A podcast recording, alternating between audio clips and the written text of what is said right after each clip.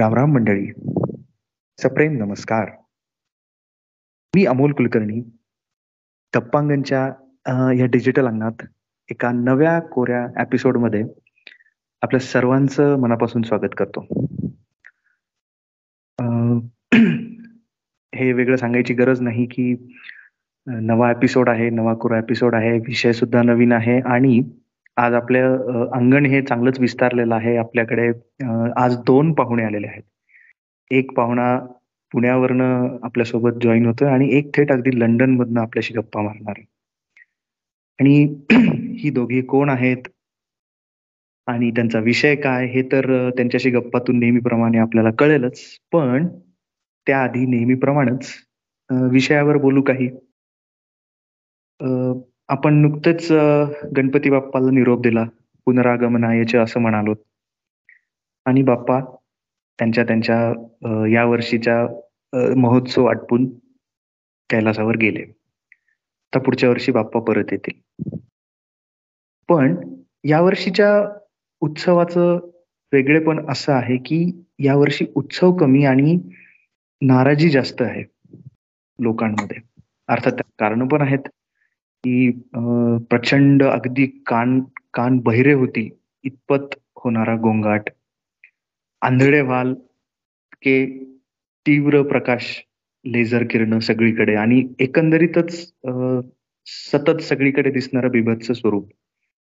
यावर लोकांनी यथेच्छ टीका केलेली आहे आणि अक्षरशः असंही काही ठिकाणी मत व्यक्त करण्यात आलं की कशासाठी हवाय गणेशोत्सव आपल्याला? तर हे सगळं बघून मला एक प्रश्न पडला की आपण मराठी माणसं जी आहोत आपली ओळखच गणेशोत्सव ही आहे. तुम्ही महाराष्ट्राच्या बाहेर असाल इतकंच काय तुम्ही देशाच्या बाहेर असाल तर त्या प्रत्येक कोपऱ्यामध्ये मराठी माणसाने हा गणेशोत्सव पोचवलेला आहे.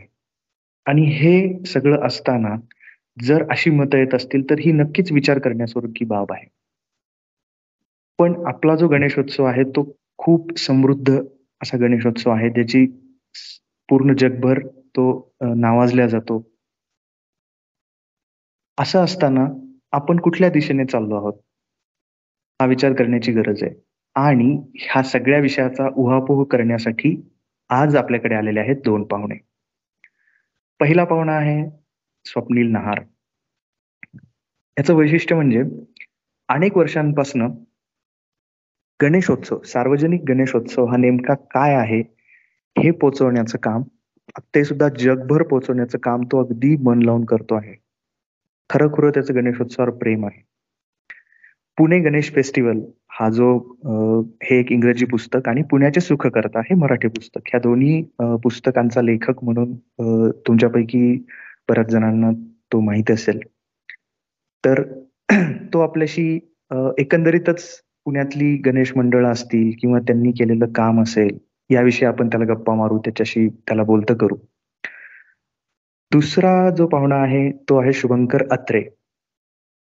हा सध्या युके मधून त्याचं शिक्षण घेत असतोय. पण त्याच्या अभ्यासाचा विषय आहे टिळकांचं चरित्र. वरवर पाहता दोन्ही विषयांमध्ये तुम्हाला अगदी वरवर पाहता काही साम्य दिसणार नाही पण गणेशोत्सव ही एक अशी असा असा भाग आहे की ज्यावर ही दोघेही जण आपल्याशी मनमोकळ्या गप्पा मारू शकतात. शुभंकर आणि स्वप्नील मी तुमच्या दोघांचंही मनापासून स्वागत करतो गप्पांगणमध्ये. नमस्कार. नमस्कार. तुमचे खूप आभार. तुम्ही खास वेळ काढून इथे आलात आणि माझ्यासारख्या गप्पिष्ट माणसासोबत माझ्या सगळ्या प्रश्नांना उत्तर द्यायची तुम्ही तयारी दाखवली त्यामुळे गप्पा लवकरात लवकर सुरू करू आपण. चालेल? नक्की. हो. तर मी आता सुरू करतो प्रश्न विचारायला.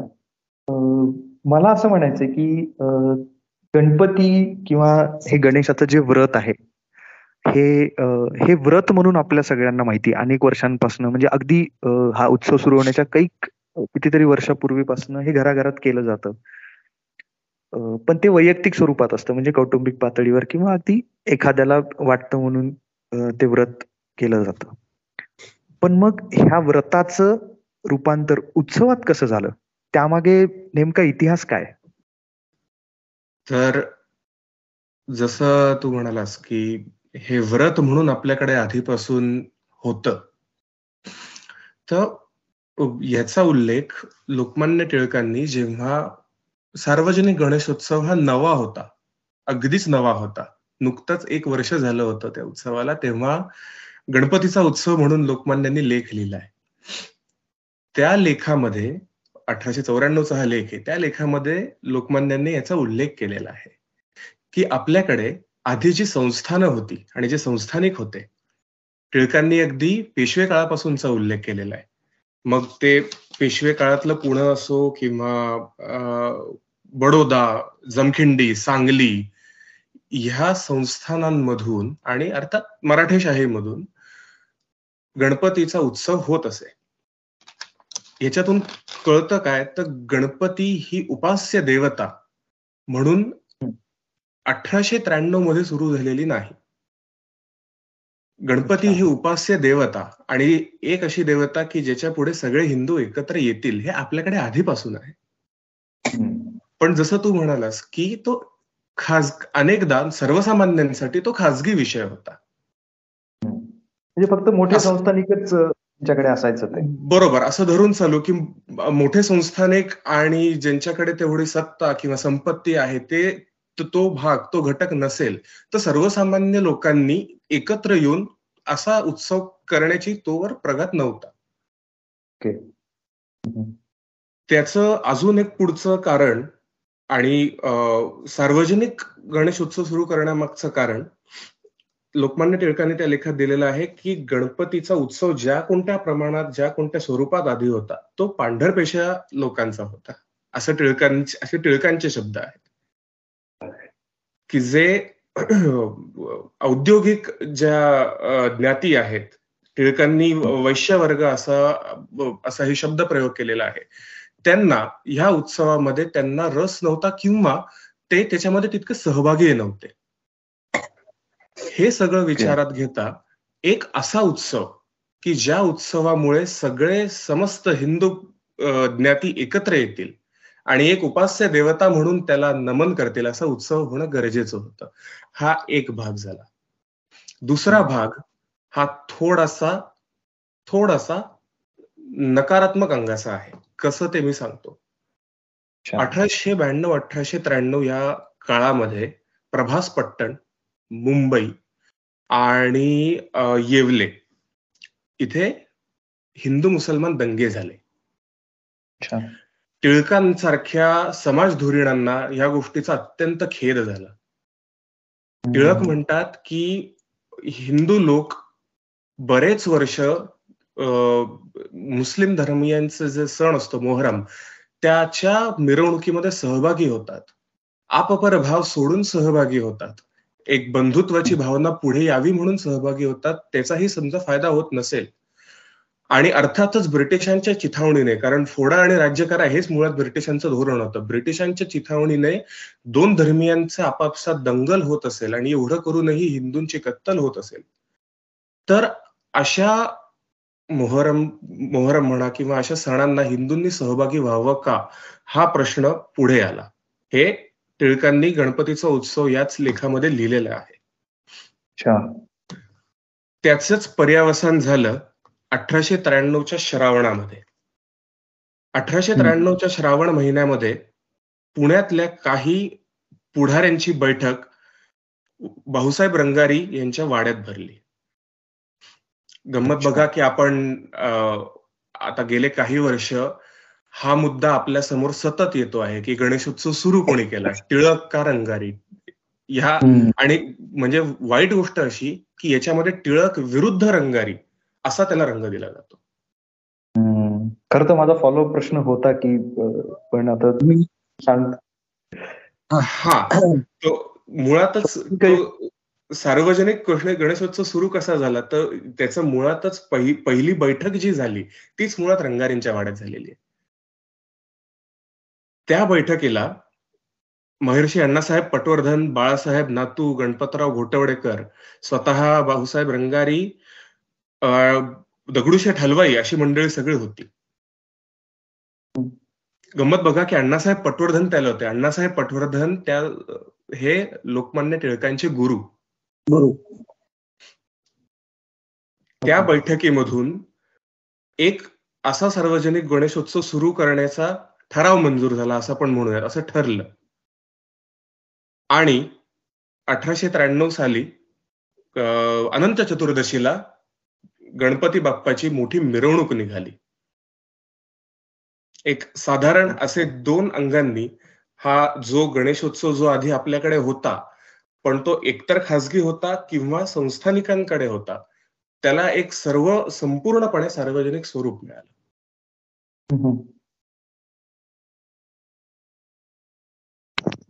मला वाटतं स्वप्नील काही सांग हा मी म्हणत होतो की आता जे सांगितलं यांनी की म्हणजे टिळकांच्या काळात पण तुम्ही जो प्रश्न विचारला की वैयक्तिक आणि कौटुंबिक पातळीवर शेकडो वर्षापासून उत्सव हा साजरा होतोय. तर खरं सांगायचं तर पुण्याचा आणि गणेश उत्सवाचं नातं खूप अतूट आहे. आणि साधारण हो. दोन हजार वर्षाचा पुण्याचा इतिहास आहे. त्याला वारसा लाभलेला आहे. आणि तेराव्या शतकात म्हणजे साधारण बाराशे अठ्ठ्याण्णवमध्ये खिलजीने जेव्हा आक्रमण केलं आणि यादवांचा पराभव केला तर तेव्हा कुठेतरी आपलं हिंदू हिंदूंचं जे राज्य होतं ते खालचं झालं. पण त्या काळामध्ये सुद्धा गणेश भक्तीची परंपरा होती पुण्यामध्ये. ह्याचे रेफरन्सेस सापडतात. कसब्या गणपती मंदिरातील यादवकालीन स्तंभ आहेत. बाळोबा मुंजा आणि पुण्येश्वर मंदिराच्या बाहेरचा बाहेर दोन गणपती विरगळ होते. असे ते रेफरन्सेस सापडतात. त्याच्यानंतर छत्रपती शहाजींच्या काळामध्ये सतराव्या शतकात म्हणजे पुण्यामध्ये सात कर्नाटक वरून जे काय ब्राह्मण आले होते ठकार कानडे ढेरे शाळीग्राम डेकणे पानसे पुरंदरे त्यापैकी शाळीग्राम यांच्या घरामध्ये मोर्या गोसावी या महान गणेश भक्ताने जन्म घेतला होता. तेथून कसबा गणपती कसबा गणपतीच्या म्हणजे आशीर्वादींनी हा पुत्र झाला. म्हणून पुढे अष्टविनायक वगैरे या गोष्टी ज्या आहेत त्या लक्ष झाल्याचं समजतं. साधारण छत्रपतींच्या काळामध्ये सुद्धा कसबा गणपतीला वेगवेगळ्या देणग्या दिल्या होत्या. आणि जसं त्यांनी सांगितलं की वेगवेगळे सरदार वगैरे जे काय राजघरांनी गणेशोत्सव साजरे करायचे रेफरन्सेस मिळतात. तर ते पार म्हणजे पुरंदर किल्ल्यावरती गणेशोत्सव साजरा झाल्यापासून ते पेशव्यांनी सात दिवसाचा गणेशोत्सव पेशवे साजरा करायचे. गणेश महाल म्हणून त्यांनी त्याच्यासाठी स्पेशि स्पेसिफिक असा एक शनिवारवाड्यात एक एरिया बनवला होता. आणि असं म्हणतात की एक भव्य सोन्याची मूर्ती तिथं स्थापित केली जायची आणि एक मातीची मूर्ती स्थापित केली जायची. आणि त्याच्या पुढं सेवा अर्पण करायला देशातून वेगवेगळे म्हणजे रथी महारथी गायक नृत्यांगना यायचे. आणि मग त्यांना त्या त्याचं बक्षीस वगैरे दिलं जायचं. साधारण अठराशे अठ्ठ्याण्णवमध्ये आपल्यावरती इंग्रजांचं म्हणजे म्हणजे मराठी शाहीचं आपलं पतन झालं समजायचं आपण. तर इंग्रजांनी सुद्धा सत्ता आल्यावर साधारण अठराशे एकोणीस वीस ला दफ्तरखान्यासाठी ब्रिटिशांच्या पैशांनी गणपती बसवण्यात आल्याच्या नोंदी मिळतात. आणि ब्रिटिशांची सत्ता आल्यानंतर पुण्याच्या घराघरात गणपती बसत होते. श्रीमंत सरदारांकडे गणपती बसत होते. इतकंच काय तर देवदसींच्या घरी सुद्धा गणपती बसायचे रेफरन्सेस मिळतात. मोडीपत्रांचा जर आधार घेतला तर असं कळतं की महाराष्ट्र घराघरात गणपती बसवण्याची परंपरा शिवपूर्व काळात होती. पुणे औंध या भागातील लोक गणपती विसर्जनासाठी ओळीनी जात असत याचे पण रेफरन्सेस मिळतात. आणि बाळाजी बाजीराव म्हणजेच नानासाहेब पेशव्यांनी शनिवारवाड्यात मोठ्या थाटात गणेशोत्सव साजरा केल्याची करण्यास सुरुवात केली खऱ्या अर्थानं. आणि पेशव्यांचे सरदार त्याचं अनुकरण करू लागले. पुरंदर सारखं मी तुम्हाला मग अशी सांगितलं तसं पुरंदर सारखे किल्ल्यावर सुद्धा गणपती बसल्याचे रेफरन्सेस सापडतात. फक्त काय की जे आता त्यांनी सांगितलं की फक्त पांढरपेशी लोकांचा हा उत्सव होता असं सुरुवातीचा काळ होता. आणि म्हणजे आपण पुढे येऊच लोकमान्य टिळकांच्या त्या कार्याकडं. पण लोकमान्य टिळकांना तेल तेल्या तेंबोड्यांचे नेते म्हणजे खालच्या म्हणजे कमी जातीची जी काही लोक होती तेव्हा त्यांचे पण नेते ते होते. तर म्हणून त्यांनी त्याला जेव्हा सार्वजनिक स्वरूप जसं प्राप्त दिलं तसं ह्या लोकांच्या घरात सुद्धा तो उत्सव साजरा होऊ लागला. तर ही साधारण आपल्याकडे घरी घरी गणपती बसवायची परंपरा खूप आधीपासूनची बरोबर म्हणजे हे हा जो काही वाद आहे हा मुळातच म्हणजे त्याला काही आधारच नाही किंवा फोलपणा आहे हा किंवा खोडसाळपणा आहे असा वाद निर्माण करणं म्हणजे. हो हो अगदी अगदी. कारण हे सगळे सोबत तर ते एकमेकांच्या विरुद्ध कसे असतील? उलट ते एकाच उद्देशाने एकत्र आले होते तिथे अर्थातच. आणि नुसतं तसं नाही तर स्वतः लोकमान्य टिळकांनी लिहिलेलं आहे. सव्वीस सप्टेंबर अठराशे त्र्याण्णव ला केसरीमध्ये लोकमान्यांनी स्वतः लिहिलेलं आहे की लोकमान्याचे शब्द असे आहेत की यंदाच्या साली ज्या गृहस्थांनी ही खटपट केली त्यांचे लोकांनी आभार मानले पाहिजेत. अच्छा. याचा हा हे हे पुस्तक आहे गणेशोत्सवाची साठ वर्षे जस करंदीकर नावाचे लेखक आहेत. जर लोकमान्य स्वतः सांगत आहेत तर मुळात वाद येण्याचा प्रश्नच येत नाही. लोकमान्य विरुद्ध रंगारी असा इथे विषयच नाहीये. लोकमान्य म्हणजे भाऊसाहेब रंगारी आणि लोकमान्य असं पाहिजे. दोघांनी मिळून ही आजच्याची हा सुरुवात त्यांनी केली आहे दोघांनी. आणि अजूनही काही मंडळी होती तिथं ज्यांची नावं तू सांगितलीस. हो. दगडूशेठ हलवाई सगळ्यात म्हणजे दगडूशेठ गणपती जो सगळ्यात आता प्रसिद्ध आहे ते स्वतः तिथे होते. आता एवढी भारी कल्पना आहे जी आता आपल्याला वाटते आणि त्याच्यावर म्हणजे ती कल्पना मांडल्यानंतर आज आजपर्यंत आपण पोहोचलो आहोत. म्हणजे इतका मोठा प्रवास आजपर्यंत झालेला आहे आपला तेव्हापासून.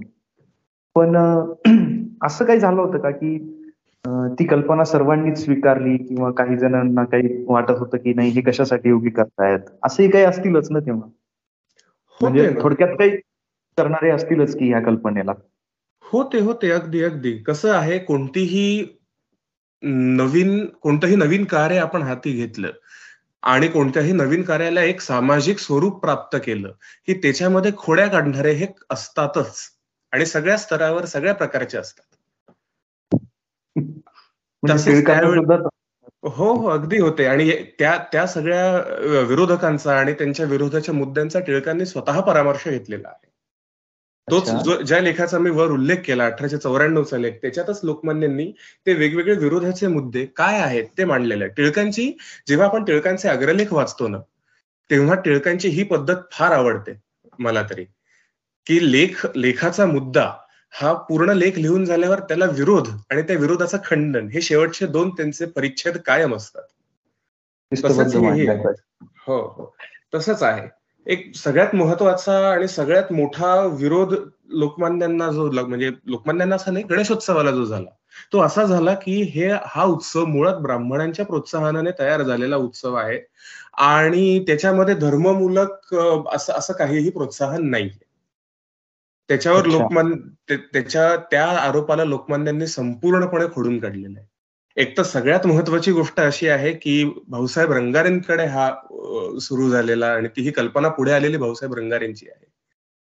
त्याच्यामुळे फक्त ब्राह्मणांकडे आणि फक्त ब्राह्मणांचं प्रोत्साहन ह्या आरोपाला काही अर्थ नाहीये. उलट त्या संपूर्ण लेखामध्ये लोकमान्यांनी पांढरपेशे सोडून जो वैश्य वर्ग आहे साळी माळी रंगारी इत्यादी जे औद्योगिक म्हणजे जे उद्योगरत असे जे ज्ञाती आहेत त्यांनी पण अगदी मेहनतीने आणि मनापासून या उत्सवाला जी साथ दिली आहे त्याचं लोक लोकमान्यांनी कौतुक केलेलं आहे. लोकमान्य सांगतात की सगळे हिंदू लोक एकत्र येऊन गणरायासमोर नतमस्तक झालेले आहेत. आणि हे सगळ्यांना दिसतं.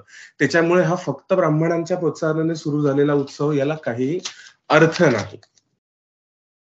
नंतर असंही लोकांनी सांगितलं की मुळात हे काहीतरी नवीन टूम आहे.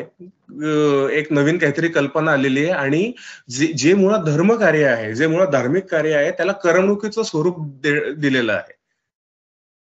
ज्याला ज्याला मुळात अर्थ नाही. असा असा एक आरोप दुसरा होता. त्याच्यावरही लोकमान्यांनी सांगितलंय की हे काय नवीन असं अजिबात नाहीये. हा सार्वजनिक स्वरूप किंवा मिरवणुकीचं भव्य स्वरूप हे नवीन आहे. पण जसं आधी सांगितलं की बडोदा सांगली जामखिंडी या सगळ्या संस्थानांमध्ये कायम होत आलेला उत्सव आहे. आणि म्हणजे सार्वजनिक गणेशोत्सव हा धर्म कार्य सोडून किंवा त्याचा धार्मिक अंग सोडून फक्त करमणुकीसाठी काहीतरी लोकांसमोर आणलेला आहे असा जो आरोप आहे त्याला लोकमान्य म्हणतात की जर मिरवणुकांचा गाजावाजा किंवा मेळे जो मुद्दा कदाचित आपल्या गप्पांमध्ये पुढे येईल पण मिळे ह्या दोन गोष्टींच्या आधारे फक्त तुम्ही सांगत असाल की हे करमणुकीचं काहीतरी आहे तर त्याला अर्थ नाही. जर सगळ्या जाती सगळ्या हिंदू जाती एकत्र येऊन असा एखादा उत्सव साजरा होत असेल असं एखादं अशी एखादी मिरवणूक निघत असेल असे जे दहा दिवस एरवी लोक जे काही करत नाहीत ते दहा दिवस एकत्र येऊन ईश भजनामध्ये रत होत असतील तर त्यात वाईट काय? लोकमान्य म्हणतात की जी भजन जे भजन पूजन लोक खाजगीत करायचे आपापल्या घरात करायचे तेच लोकांनी एकत्र येऊन केलं तर त्याच्यामध्ये मुळातच धर्मसत्वाचा लोक होतो कुठे? गंमत बघा की आपल्याला पहिल्यापासून सांगितलं जातं की लोकमान्य टिळक हे पहिले सामाजिक सुधारणा की पहिले राजकीय सुधारणा या वादामध्ये लोकमान्यांनी राजकीय सुधारणेला प्राधान्य दिलं. याचा अर्थ लोकमान्य सामाजिक सुधारणेच्या विरुद्ध होते. असं आपल्यासमोर एक त्यांचं चित्र आणलं जातं. जे मुळातच खोटं आहे चुकीचं आहे. लोकमान्यांनी गणेशोत्सवामध्ये हेही सांगितलं की जर असा असा गणपती कारण मुळात करमणुकीचं साधन वगैरे हे म्हणण्यामध्ये लोकांचं काय असं म्हणणं होतं की आमचा देव रस्त्यावर का बरं आणताय? त्याच्यामध्ये टिळकांनी सांगितलं की जे तुम्ही सगळे आपापल्या घरी करताय ते एकत्र येऊन करा एकीने करा. तुमची तुमची जात कुठली तुमची जात कुठली त्याची जात कुठली हे सगळं सोडून तुम्ही हिंदू लोक एकत्र येऊन करा. तेच तुम्ही जरी एक चांगल्या भावनेने केलं आणि जे काही आपल्याला आधी धार्मिक पद्धती धार्मिक प्रोसिजर आहे ती त्याच्यामध्ये थोडीशी बदलली कालानुरूप तरी चालेल. हे जेव्हा लोकमान्य सांगतात तेव्हा लोकमान्याची दूरदृष्टी आणि सामाजिक सुधारणेकडे असलेला त्यांचा कल आपल्याला नक्कीच दिसतो. एक शेवटचा एक ज्याला त्या विरोध झाला होता तो विरोध परत या मोहरम बाबत होता. की मुळात असा होत होता की मोहरमला विरोध म्हणून मुद्दामून त्यांच्यावर कुरघोडी करायची म्हणून इतर धर्मियांवर कुरघोडी करायची म्हणून आणि त्याची नक्कल अशी म्हणून हा सार्वजनिक गणेशोत्सव पुढे आलेला आहे. त्याच्यावर लोकमान्यांनी सांगितलं आहे की भजन भजनाचे आखाडे आणि पंढरीची आषाढीची जत्रा हे आमच्याकडे बऱ्याच आधीपासून सुरू असलेल्या गोष्टी आहेत. ह्याच्यामध्ये पण मेळे असतात ह्याच्यामध्ये पण वाद्य असतात याच्यामध्ये पण गीत असतात. फक्त वाद्य आहेत याचा अर्थ मोहरमच्या ताबुताची नक्कल किंवा त्याच्यावर कुरघोडी असं ह्याच्यातली गोष्ट नाहीये. हे आधीपासून चालत आलेले हेच लोकमान्यांनी सांगितलं. असं असं एक साधारण त्याच्या त्यावेळेच्या विरोधाला लोकमान्यांनी उत्तर दिलं होतं. मी मेन्शन करू शकतो हो स्वप्नील नक्कीच. जसं तुम्ही आता सांगितलं पण लोकमान्यांना त्या टायमिंगला सगळ्यात मोठा विरोध झाला होता रानाड्यांकडनं न्यायाधीश रानाड्यांकडनं झाला होता. लोकमान्य टिळकांनी सार्वजनिक गणेशोत्सवाची सुरुवात केली आणि गणेशोत्सवाला जे सार्वजनिक स्वरूप देण्याचा त्यांची जी कृती होती. रानाड्यांचं म्हणणं असं होतं की गणपतीला रस्त्यावर आणू नका या शब्दात त्यांनी टीका केली होती. म्हणजे लोकमान्य सार्वजनिक गणेशोत्सवाचा हेतू त्या काळी किती उदत्त असेल पण त्यातून भविष्यात ज्या समस्या प्रश्न निर्माण होऊ शकतात त्याची जाण कदाचित न्यायमूर्ती रानड्यांसारख्या द्रष्ट्या समाज सुधारकाला तेव्हा होती थोडक्यात धर्माला रस्त्यावर आणणे ही कृतीच रानड्यांना मान्य नव्हती. पण जसं आता त्यांनी सांगितलं की लोकमान्य टिळकांनी कायम म्हणजे जी काही भूमिका मांडली त्याच्यावरती जे काही समोर म्हणजे समोरच्यांनी टीका केली त्याला टिळकांनी त्याचं महत्त्व किती आणि कशा प्रकारे ते परत पुढच्या लेखांमधनं त्यांना दाखवून दिलं. यातनं काय होतं की आपल्या सद्विवेक बुद्धीला जागृत उत्स्फूर्तपणे केलेली कृती म्हणजे श्रद्धा आहे. आणि हा हे लोकांपर्यंत पोहोचावं या हिशोबाने लोकमान्य टिळकांनी टिळकांनी या म्हणजे रानड्यांनी दिलेल्या इशारा तर आपल्याला पुन्हा पुन्हा आठवतोय. पण लोकमान्य टिळकांनी जी काही मोठी गोष्ट करून ठेवली हे सुद्धा आता आपण सगळं जग बघतोय. बरोबर बरोबर अगदी बरोबर. तो काळ असा होता की विरोध जरी झाला तरी त्याला अगदी काय म्हणतात विचारपूर्वक आपल्यासारखं आता प्रत्येक गोष्टीला आपण घरी बसतो आणि टीका करतो. ते त्या टायमिंगला चर्चा करायचे. त्यातनं काय मार्ग निघतील ते बघायचे. कदाचित रानड्यांचे शब्द ऐकून टिळकांनी तेव्हा काही नियमावली पण वगैरे बनवली असेल या लोकांबरोबर मिळून. त्यांनी त्यांच्या टीकेचा म्हणजे काय म्हणतात त्याला पॉझिटिव्ह विचार केला असणार की ठीक आहे हे म्हणतात तेही बरोबर आहे. आणि त्या हिशोबाने स्वरूप दिलं असेल. मला उत्सुकता वाटतेय तुमच्या दोघांच्या उत्तरात की जसं टिळक म्हणतात की वेगळं काही नाहीये असेल तर स्वरूप वेगळं आहे एकंदरीत उत्सवाचं. म्हणजे त्याला विरोध आहे आणि त्याला टिळकांनी उत्तर दिलंय. तर मग आता जर समजा स्वरूप वेगळं आहे तर मग हे स्वरूप नेमकं कसं होतं ह्या उत्सवाचं? अगदी सुरुवातीच्या काळात म्हणजे आता तुम्ही म्हणताय ना की एकोणीसशे अठरावं एकोणीसावं शतक सुरू व्हायच्या सुरुवातीला की उत्सव कसा असायचा? फक्त मिरवणुका निघायच्या काय नेमकं काय व्हायचं?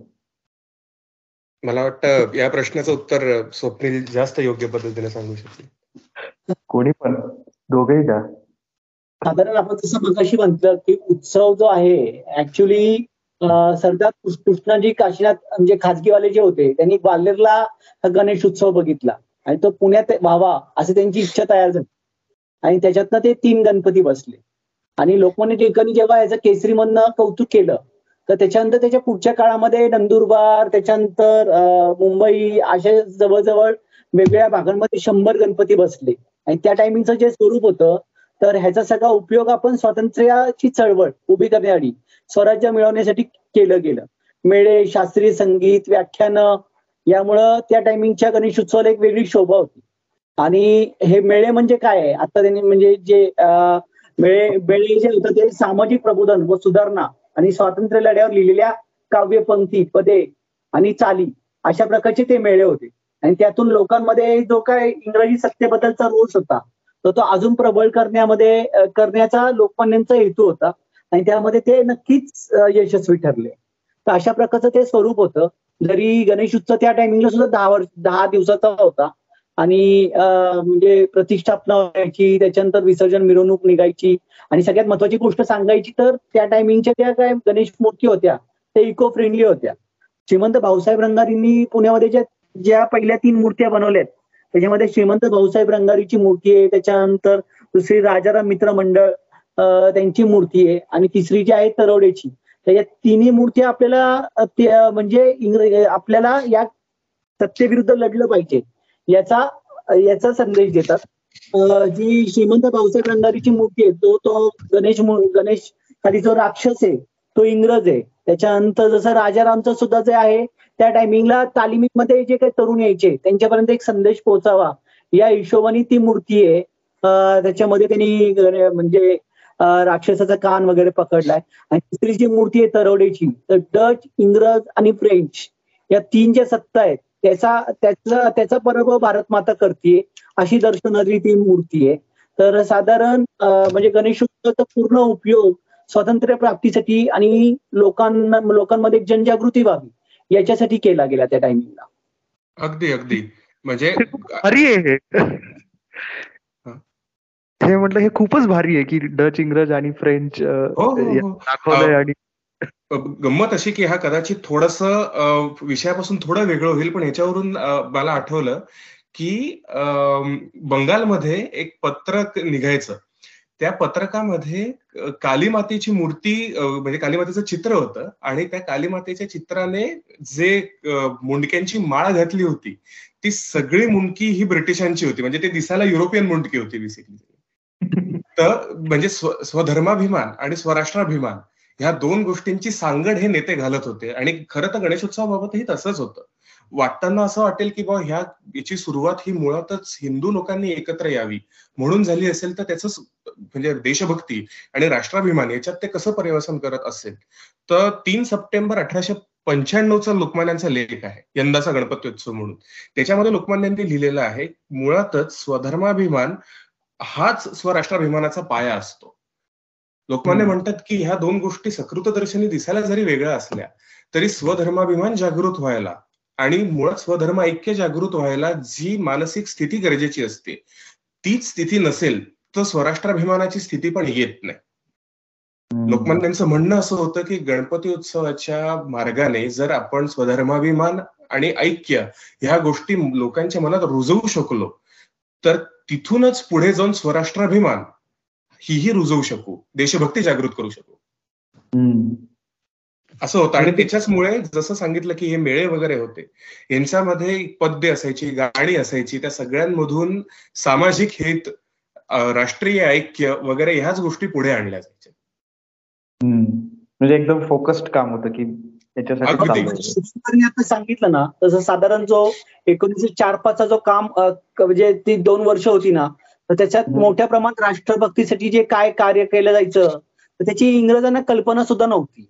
इतर वेळी जर भाषण वगैरे आयोजन करायचं असायचं ना लोकमान्य टिळकांना तर इंग्रजांची परवानगी घ्यायला लागायची. पण गणेश उत्सवात त्याची परवानगी घ्यायला लागायची नाही आणि त्याचा पुरेपूर उपयोग लोकमान्य टिळकांनी केला. पण साधारण एकोणीशे आठच्या वेळेस जेव्हा राजद्रोहाचा गुन्हा झाला सहा वर्षाची शिक्षा त्यांना झाली आणि ते टिळक मंडळीला गेले तेव्हा जरी टिळक तुरुंग तुरुंगात गेल्यावर गणेशोत्सवात राष्ट्रभक्तीवर कार्यक्रम सुरूच होते. पण जी त्यावेळेचे मेळे गाणी म्हणती जायची ना त्यातला भडकपणा कमी झाला होता कारण की नेता येत नव्हता. पण साधारण एकोणीशे चौदाला मंडळ येऊन जेव्हा ते आले त्यावेळी त्यांना कुणाला भेटायला त्यांनी त्यांना कुणी भेटू नये वगैरे याच्यासाठी मोठ्या प्रमाणात वक्तुकुम काढून त्यांच्या वाड्याबाहेर वगैरे इंग्रज पोलीस तैनात होते. त्यानंतर काही महिन्यातच गणेश उत्सवात येईल आणि त्यामध्ये टिळक आपल्या कारवाई करतील अशी इंग्रजांना मोठ्या प्रमाणात धास्ती होती. आणि गणेश उत्सवाचा फायदा टिळकांना होऊ नये म्हणून इंग्रजांनी वेगवेगळी पावलं उचलली होती. म्हणजे जसं की त्यांचे कुठं फोटोज लावू नये त्यांच्या प्रमुख जाबी उभी राहून त्यांनी मेळे माळा वगैरे त्यांचे सत्कार होऊ नयेत. अशा प्रकारचं ते सगळं होतं. मेळ्यात उद्देशून भाषण करण्यास त्यांना मनाई होती. टिळकांना भाषणाची बंदी घालण्यास आल्यानंतर ते एक शब्द न बोलता कार्यक्रमात उपस्थित राहत असत. आणि ती ती परिस्थिती देखील खूप मोठी होती. ती खूप मोठी ऊर्जा लोकांना देऊन जात होती. अगदी. किती घाबरत होते म्हणजे इंग्रज त्यांना. त्यांचं कामच तसं होतं. आता एक स्वप्नीलनी एक छान मुद्दा सांगितला की सुरुवातीचे जे तीन गणपती होते ते पुण्यात ते तू ते मला विचारायचं होतं की कोणते तीन गणपती सुरुवात झाली तिथून? तेच मी म्हटलं खासगीवाल्यांचा त्याच्यानंतर भाऊरंगारी आणि तिसरा कदाचित असेल तरवडेंचा हा तर मग हे हे ते त्या तालमी होत्या त्याच्यामध्ये हे गणपती असायचे. नाही आता भाऊरंगारींचं बद्दल सांगायला गेलं तर म्हणजे तालिमींमध्ये पुढे गणपती येत गेले. पण भाऊरंगारी जर ते ते ते व्यवसायाने वैद्य होते आणि त्यांच्या घरातच तो धर्मार्थ दवाखाना होता आणि मोठ्या प्रमाणात त्यांचे त्यांनी म्हणजे क्रांतिकारी कारवायांमध्ये पण त्यांचा मोठा हात होता. असं म्हणतात की चाफेकरांमध्ये आणि त्यांच्यामध्ये स्पर्धा होती रँडला मारण्यासाठी. क्या बात आहे मग मग आज जे आपल्याला दिसतात हे सार्वजनिक गणेश मंडळ यांची काय यांचं काय हे म्हणजे हे कुठं सुरू झाली याची सुरुवात? की आता आपण एखादं मंडळ स्थापन करूयात आणि हे सार्वजनिक असेल हा जो काही आज दिसतो आपल्याला चित्र हे ओव्हरऑल ते कसं सुरुवात झाली त्या गोष्टींची? तेव्हापासूनच चालू झाली ना. साधारण मी म्हणताना पहिली तीन मंडळ होती. त्याच्यानंतर दुसऱ्या वर्षी जो लेख आला टिळकांचा तिथून शंभर मंडळ चालू झाली. आणि पुढे पुढे ज्या पुण्यातल्या वेगवेगळ्या तालिमी वगैरे त्यांनी सुद्धा ते अनुकरायला सुरुवात केली. आणि मोठ्या प्रमाणात गणेश उत्सव साजरा झाला. आणि याच्यात गंमत अशी आहे एक सॉरी मी थोडसमध्ये बोलतो. पण हो. अठराशे त्र्याण्णव अठराशे चौऱ्याण्णव अगदी अठराशे पंच्याण्णव ला मुंबई धुळे सातारा वगैरे या ठिकाणी सगळी तर ते पसरलं आणि सार्वजनिक गणेशोत्सव सुरू झाला होता. लोकमान्य असं लिहितात की अजून ह्या पलीकडे वाढायला पाहिजे असंही लोकमान्यांनी लिहिलेलं आहे. गंमत अशी आहे की जर माझं साल चुकत नसेल तर एकोणीसशे पाच एकोणीसशे सहा या या आसपास चीन जपान आणि फिलिपिन्स इथपर्यंत गणेशोत्सव पोहोचला होता. धनंजय किरांचं जे चरित्र आहे लोकमान्य टिळकांवर लिहिलेलं त्याच्यामध्ये हा उल्लेख आहे. त्याच्यामध्ये किरांनी लिहिलेला आहे की टोकियो मधल्या भारतीय विद्यार्थ्यांनी गणेशोत्सव साजरा केला होता. आणि त्यांचं तिथे कौतुकही झालं होतं. म्हणजे कितपत किती तो पसरला होता गणेशोत्सव याचा आपण कल्पना करू शकतो. म्हणजे तो तेव्हाच ग्लोबल झालेला आहे तो त्याच काळात. अगदी अगदी अगदी. आणि अमोल तुमच्या मुंबईमध्ये पण शांतारामची चाळ ना तिथं लोकमान्य टिळकाची सभा झाली होती गणेशोत्सव काळावर. ओके. तिथे हा मुंबईत पण गणेश मंडळ तर जुनी आहेत ना खूपच जुनी मंडळ आहेत तिथे सुद्धा.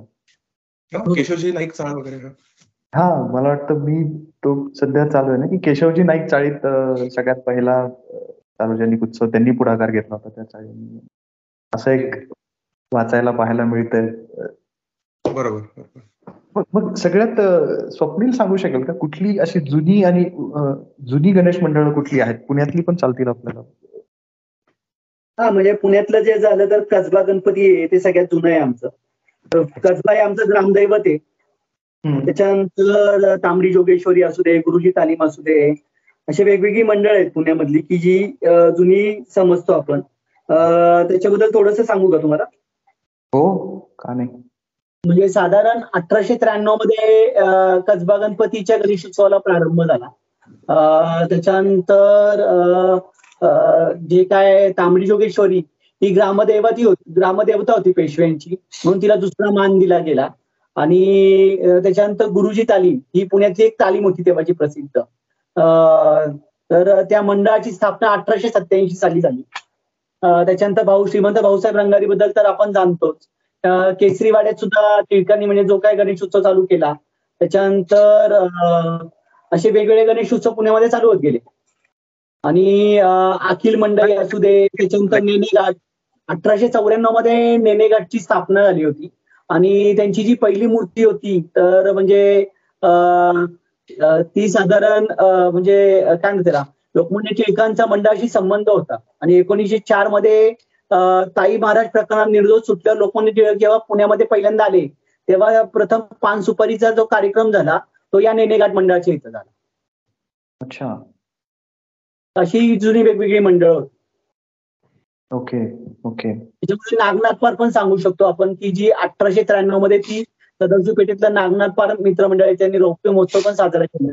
तर त्यांची सुद्धा रिद्धी सिद्धीची मूर्ती अशा वेगवेगळ्या मूर्त्या तेव्हापासूनच पुण्याच्या गणेशोत्सवात दिसायला लागल्या म्हणजे मुंबईचा गणेशोत्सवाची मी म्हणतो मागे की मोठ्या मूर्ती आहेत. पुण्याच्या गणेशोत्सवात आधीपासून अशा वैविध्यपूर्ण मेसेज देणाऱ्या अशा वेगवेगळ्या गणेश मूर्ती बनायला लागल्या.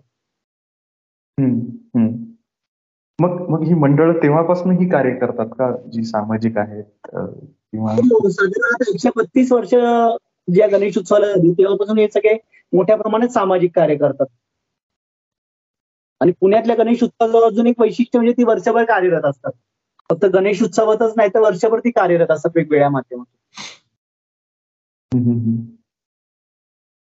म्हणजे आणि हे हे खास मला म्हणजे खास वाटतं असं ऐकायला की इतक्या वर्षांपासून की कितीतरी पिढ्या त्यामध्ये आहेत की जे हे काम पुढे नेत आहेत की एकशे बत्तीस वर्षाचा तू उल्लेख केलास की इतक्या वर्षांपासून ते मंडळ आहे दरवर्षी गणपती बसवतात आणि हो. लोक बदलली असतील दुसरीकडे राहायला गेली असतील नवीन लोक आले राहायला पण हे त्यांचं काम नाही थांबलं ते तसंच चालू राहिलं. हे खूप पूर आला त्याच्यानंतर प्लेग आला. प्लेग सारखी मोठी गोष्ट पुण्याने बघितली?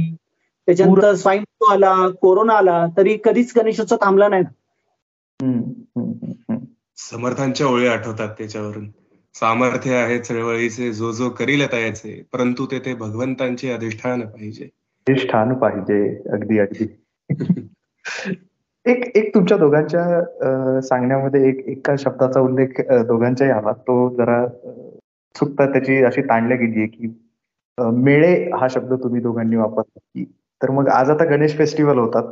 गावागावामध्ये होतात किंवा खूप वेगळे कामं असतात सांस्कृतिक कार्यक्रम होतात. बरोबर हे मेळे आणि गणेश फेस्टिवल हे एकच आहेत का? यात काही असं फरक आहे की त्यावेळेस वेगळं होतं आणि आता काहीतरी एक एक साधारण साधर्म्य आपल्याला म्हणता येईल कारण मेळ्यांमध्ये मुळातच विविध वेशभूषा नृत्य गायन पद ह्या पोवाडे ह्या सगळ्या गोष्टी होत असेल. आणि मेळे हा प्रकार मुळातच सार्वजनिक गणेशोत्सवाचा आपण असं म्हणून चालू की गाभा होता. की सार्वजनिक गणेशोत्सव हा लोकांपर्यंत पोहोचवला आणि लोकांच्या जनामनात रुजवला तो मुळात ह्या मेळ्यां मेळ्यांनी आणि मेळ्यांमधल्या कलाकारांनी. एक साधं आपण एक प्रॅक्टिकली विचार करूयात. की पॉप कल्चर असतं. बरोबर आहे? पॉप कल्चर म्हणजे काय? जे लोकप्रिय आहे ते पॉप्युलर कल्चर असतं. तर त्या वेळेला जेव्हा गणेशोत्सव नुकताच सार्वजनिक झाला होता तेव्हा हे नृत्य गायन पोवाडे भजन ह्या सगळा पॉप कल्चरचा प्रकार होता. लोकमान्यांनी ह्याचा उपयोग या पॉप कल्चरचा उपयोग गणेशोत्सवासाठी केला आणि मुळातच सामाजिक आणि राजकीय जनजागृतीसाठी केला. त्याच्याचमुळे जसा आपण आधी उल्लेख केला आहे की ह्या सगळ्या हे जे मेळे होते या सगळ्या मेळ्यांनी आपापली गीत जी बसवली जे नृत्य बसवलं त्या सगळ्यांमधून लोकांना ऐक्याचा संदेश दिला. अगदी म्हणजे लोकमान्यांनी उल्लेख केला आहे की व रायगडाची समाधी जी आहे महाराजांची त्या त्या समाधी त्या समाधीला जाऊन यावं त्या समाधीची त्या समाधीचं दर्शन घ्यावं असेही उपदेश मिळे देत असत. सामाजिक हिताची सामाजिक राष्ट्रीय हिताची सामाजिक ऐक्याची अशी सगळी गोष्ट आणि असे संदेश त्या मेळ्यांमधून जात होते आणि असे भरपूर मेळे होते. म्हणजे अठराशे पंच्याण्णवमध्ये जवळपास शे दीडशे मेळे पुण्यातून हिंडले असं लोकमान्यांनी उल्लेख केलेला आहे. आणि लोकमान्यांना सतत या मेळ्यांचं प्रचंड कौतुक होतं. त्यांना ते स्वतः लोकमान्य काही खूप कला या विषयामध्ये खूप निपुण होते किंवा त्याच्यात त्यांना इंटरेस्ट होता अशातली गोष्ट नाहीये. पण त्यांना त्याच्या मागचा अर्थ कळत होता.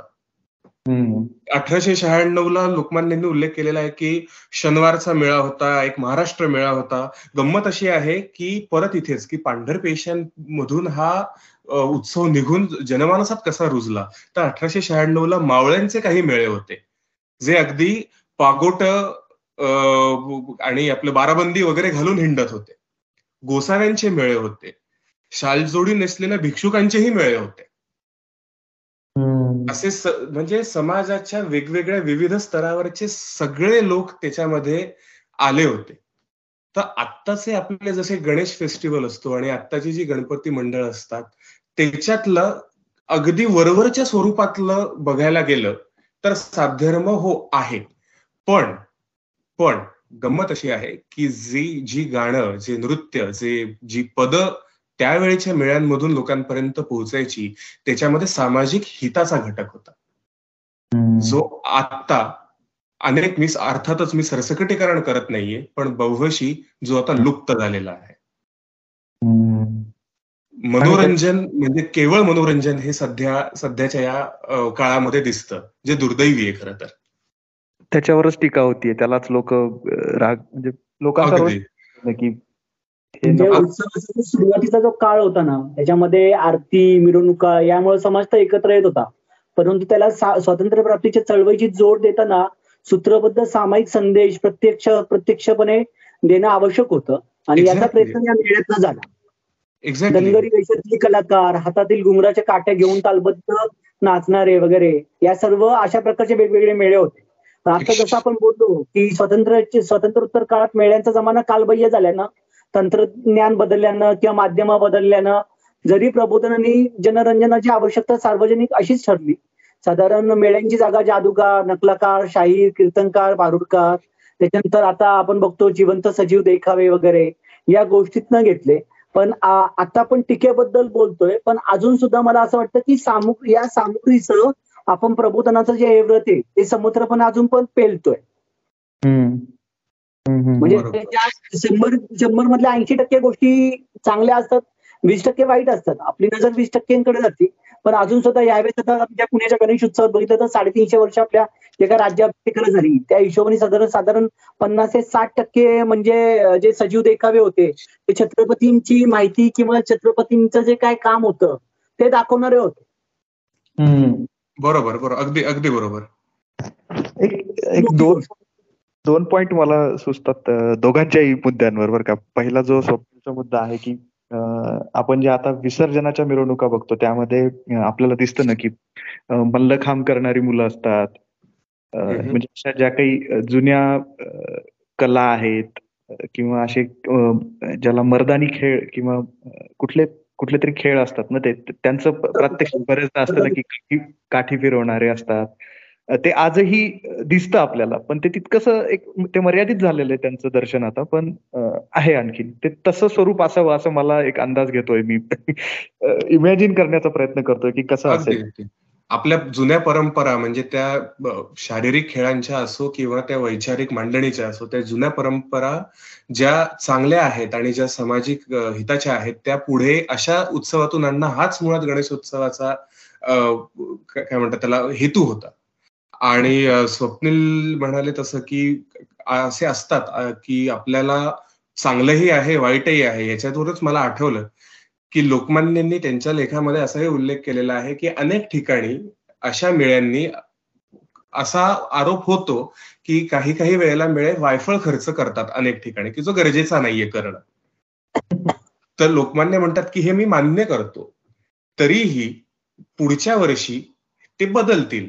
ते ह्यावेळी आपला कुठे जास्त उगाच खर्च झाला देखावा कुठेतरी उगाच भडक झाला ते पुढच्या वेळी आपण कमी करू असं हे करतील. जो मुळात जो मुद्दा होता की असं होतं असा त्रास होतो आत्ताही कसं आहे की आत्ताही त्रास होतो. अगदी सुरुवातीला आपण जे बोललो की कान कांठळा बसतील एवढा आवाज आणि म्हणजे आंधळेपणे इतके इतके दिवे या सगळ्याची खरोखर गरज आहे का? तर अर्थातच नाहीये. या सगळ्याची गरज नाहीये आणि मी असं असं मानतो की ह्या सगळ्याच्या मागे आपण गणपती आहे म्हणून अस्मिता जोडणं चुकीचं आहे. ज्या गोष्टी मुळात चुकीच्या आहेत त्या गोष्टी आपण बदलायला पाहिजे. पण त्या गोष्टी बदलायला पाहिजेत. जर त्या गोष्टींना धरून हा संपूर्ण उत्सवच चुकीचा आहे किंवा संपूर्ण उत्सवाचीच गरज नाहीये असं कोणी म्हणत असेल तर ते संपूर्णपणे चुक आहे. म्हणजे एक टाइम असा होता की शास्त्रीय संगीतच्या कार्यक्रमाचा पुण्याच्या गणेशोत्सवावर पगडा होता. देशभरातील अनेक नामवंत गायक गायिका गणेशोत्सवात हजेरी लावून गेलेत आमच्या पुण्याच्या गणेशोत्सवात या मानकऱ्यांचे कार्यक्रम आपल्या गणपती पुढे व्हावे त्यासाठी मंडळामध्ये तेव्हा स्पर्धा असायची. आणि जुन्या पिढीने या कार्यक्रमांच्या एकेकाळी नक्कीच आनंद लुटला असेल. भावगीता सुदे चित्रपटातील गाणी यांनाही यांनी सुद्धा काही काळ गणेशोत्सव गाजवला. आता त्यानंतर सध्या निर्जीव सजीव पौराणिक ऐतिहासिक देखावे रोषणाईची सजावट आहेत मोठे महाल उभारणे म्हणजे आता पुण्यामध्ये मोठ्या मालांची खूप मोठी परंपरा आली.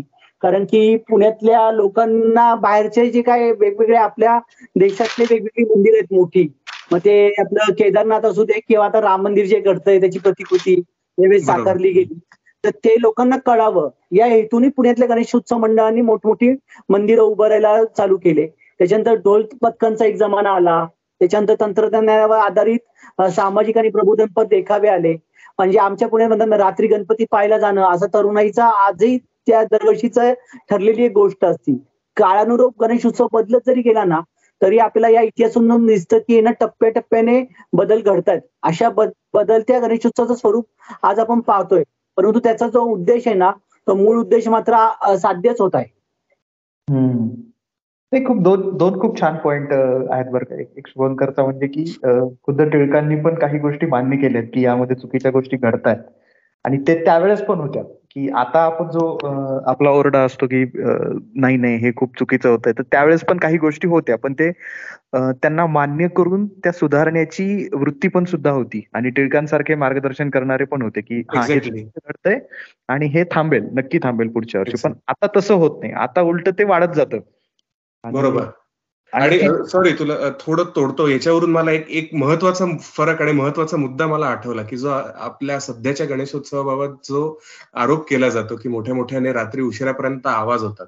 लोकमान्यांनी अठराशे पंच्याण्णवमध्ये जो लेख लिहिलाय त्या लेखामध्ये एक एक उल्लेख केलेला आहे की मेळेवाल्यांना परवानगी होती रात्री दोन वाजेपर्यंत वाद्य वाजवत फिरण्याची.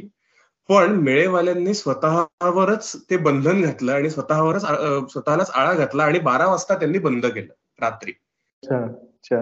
ही शिस्त आणि ही हे सामाजिक भान आधीपासून तिकडे होतं. जे आता दुर्दैवानी नाहीस झालंय आजकालच्या परत सरसकटीकरण करता येणार नाही पण बहुशी ठिकाणी हो जरा कमी झालेलं दिसतं. मग हे आता जे ढोल वाजवतात जोरजोरामध्ये जो आजकाल मिरवणुकीचा म्हणजे तो मस्ट असलेच पाहिजे. तर कुठली वाद्य असायची? ढोलच असायचे का आणखीन काही पारंपरिक वाद्य पण त्यात असायची मिरवणुकांमध्ये? पुण्याचा जर गणेश उत्सवाचा विचार केला ना तर त्या टाइमिंगला मी जसं मग म्हणतो की शास्त्रीय संगीत वगैरे या गोष्टी होत्या. नंतरच्या काळामध्ये जर आमचा मुळशी वगैरे पुण्याच्या आजूबाजूचा जो ग्रामीण भाग आहे ना तर तिथील तेथील शेतकऱ्यांचं तेव्हा त्यांनी शेतीमध्ये पीक लावल्यावरती ते म्हणजे पुण्यामध्ये वगैरे यायचे. आणि जे गावातले खेळ खेळ नावाचा प्रकार म्हणजे तिथलेच ते डोल वगैरे जे आहेत ना म्हणजे आता जे आता पन्नास डोल शंभर डोल लागतात तेव्हा तसे नाही लागायचे. चार डोल दोन झान त्याच्यावरती मिरवणुका चालायच्या. आणि तिथनं त्यांना यांचं त्यांना पैसे मिळायचे. आणि त्या पैशातनं जर म्हणजे कधी आपण मुळशी वगैरे भाग फिरलो ना तर तिथं मोठ्या प्रमाणात तिकडची काही जी तिथले गावातली ग्रामदेवतीची मंदिर आहेत ना शेतकऱ्यांनी त्या पैशांनी बांधली अच्छा. तर ते अशा प्रकारचं स्वरूप म्हणजे तेव्हा. की आता जे आपण म्हणतोय आता आपल्याकडे स्पर्धा लागली. पन्नास ढोल शंभर ढोल हा ढोल आला त्याच्यानंतर ही भिंत लावली या प्रकारचं गाणं वाजवलं. पण ते तेव्हा नव्हतं. आता प्रत्येक गोष्टीमध्ये आपण स्पर्धा करायला लागलो. बरोबर. तेव्हा फक्त मुळशी पॅटर्न होता. मुळशी पॅटर्न एक वेळ उलट ते खूप मोठी गोष्ट होती की शेतकरी आला म्हणजे शेतकरीला नंतरच ते काम होतं. जसं वारीला नाही का शेतकरी निघून जातो आणि नंतर त्याला आल्यावरती ते धान्याचं परत त्याला काम करायचं असतं. त्या प्रकारे गणेश उत्सव त्यांना एक जोडधंदा देत होता. अच्छा पण पण तेव्हा ते ढोल मर्यादित होते. म्हणजे अगदी कांठाळ्या बसवणारे किंवा लोकांना नकोसे वाटतील असं नाही. उलट ते अजून सुद्धा डोल मर्यादितच आहेत. आता जे काय आता आपण सगळं ऐकतोय ना ते आता कसं आहे की उत्सवाच्या दोन्ही पण बाजू आहेत ना. आपला उत्सव तेवढ्या जोरदारपणे साजरा व्हायला पाहिजे. एकतीस डिसेंबर आपण बघतो तेव्हा आपल्याला चालतं का? रात्री बारा दोन पर्यंत चार पर्यंत. क्रिसमसच्या दिवशी आमच्या कॅम्प भागामध्ये रात्रभर जेव्हा गाणी वाजतात तेव्हा चालतात का? एक दिवस जर आहे ना एक दोन दिवस जे काय आहे ती बारापर्यंत वाजली त्याचा त्रास होतो हे योग्य आहे का? आणि आता आपण जे काय म्हणतो की ना लोक नाचतायत वगैरे ठीक आहे प्रत्येकाचा प्रत्येक समाजाचा माणूस तिथं आहे. प्रत्येक आर्थिक ज्याची स्थिती आहे त्या प्रकारचा माणूस तिथं आहे. तो त्याच्या प्रकारे तो गणेश उत्सव साजरा करतो. जो मोठा श्रीमंत माणूस आहे तो पबमध्ये जाऊन नाचतो. या माणसानं तर गणेश उत्सव फक्त दोन दिवस देतो नाचायला. तो त्या प्रकारे नाचतो. त्याचं जे काही वर्षभराचं फ्रस्ट्रेशन असेल काय गोष्ट असेल ताणतणाव असेल तो तिथं विसरतो. ही मोठी गोष्ट नाहीये. बरोबर आहे बरोबर आणि मला वाटतं मुद्दा इथे मुळात आत्ताचे ढोल जास्त त्रासदायक आहेत आधीचे कमी होते असा नाही. मुद्दा असा आहे की आता आपापसातली स्पर्धा वाढलेली आहे. आपला आपला उत्सव ही गोष्ट एकी या दृष्टिकोनातून न पाहता तुमचा मंडळ तुमच्या मंडळाचा ढोल जास्त का माझ्या मंडळाचे जास्त? ही जी स्पर्धा आहे कुठेतरी हा इश्यू आहे. बाकी मुद्दा अगदी संपूर्णपणे सहमती आहे की अशा वेळेला ध्वनी प्रदूषण किंवा इन जनरल जे सगळे तक्रारी असतात त्या बरोबर गणपती दिवाळी या वेळेसच आठवतात का? बाकीच्या सणांना आठवत नाहीत का? म्हणजे ध्वनी प्रदूषणबद्दल बोलायचं झालं ना तर साधारण साठ ते ऐंशी डेसिबल जे आपले गाड्या चालतात ना तो आवाज येतच असतो. गणेश उत्सवातलं ते डेसिबल असतं एकशे वीस ते दीडशे. मग त्या टायमिंगला सुद्धा त्या आजूबाजूच्या गाड्या वगैरे चालल्या असतात. तर ते मायनस केलं तर ते साठ सत्तर ऐंशीच असतं. आणि आता जे काय झालं की एक दोन घटना घडल्या त्या चुकीच्याच आहेत. ज्या चुकीच्या आहेत त्या चुकीच्या आहेत. अगदी अगदी.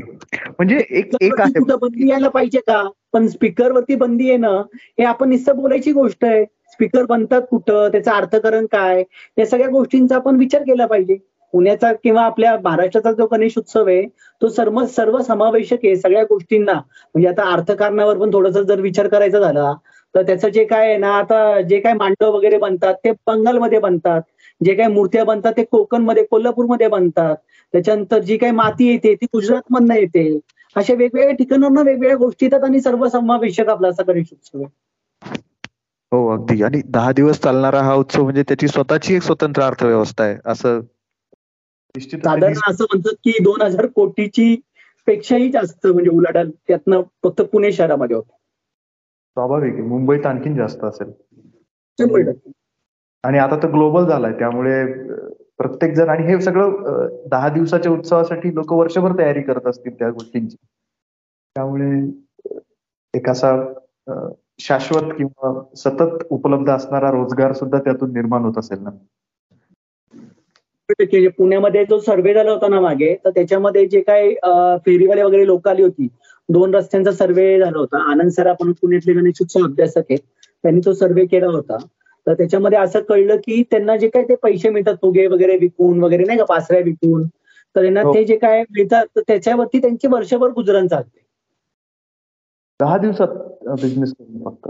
हा त्यांच्या तिकडच्या तेवढे त्यांना तिकडे तेवढे काही गोष्टींमुळे पैसेच मिळत नाही ना त्यांचं सगळं शेतीवर अवलंबून असतं.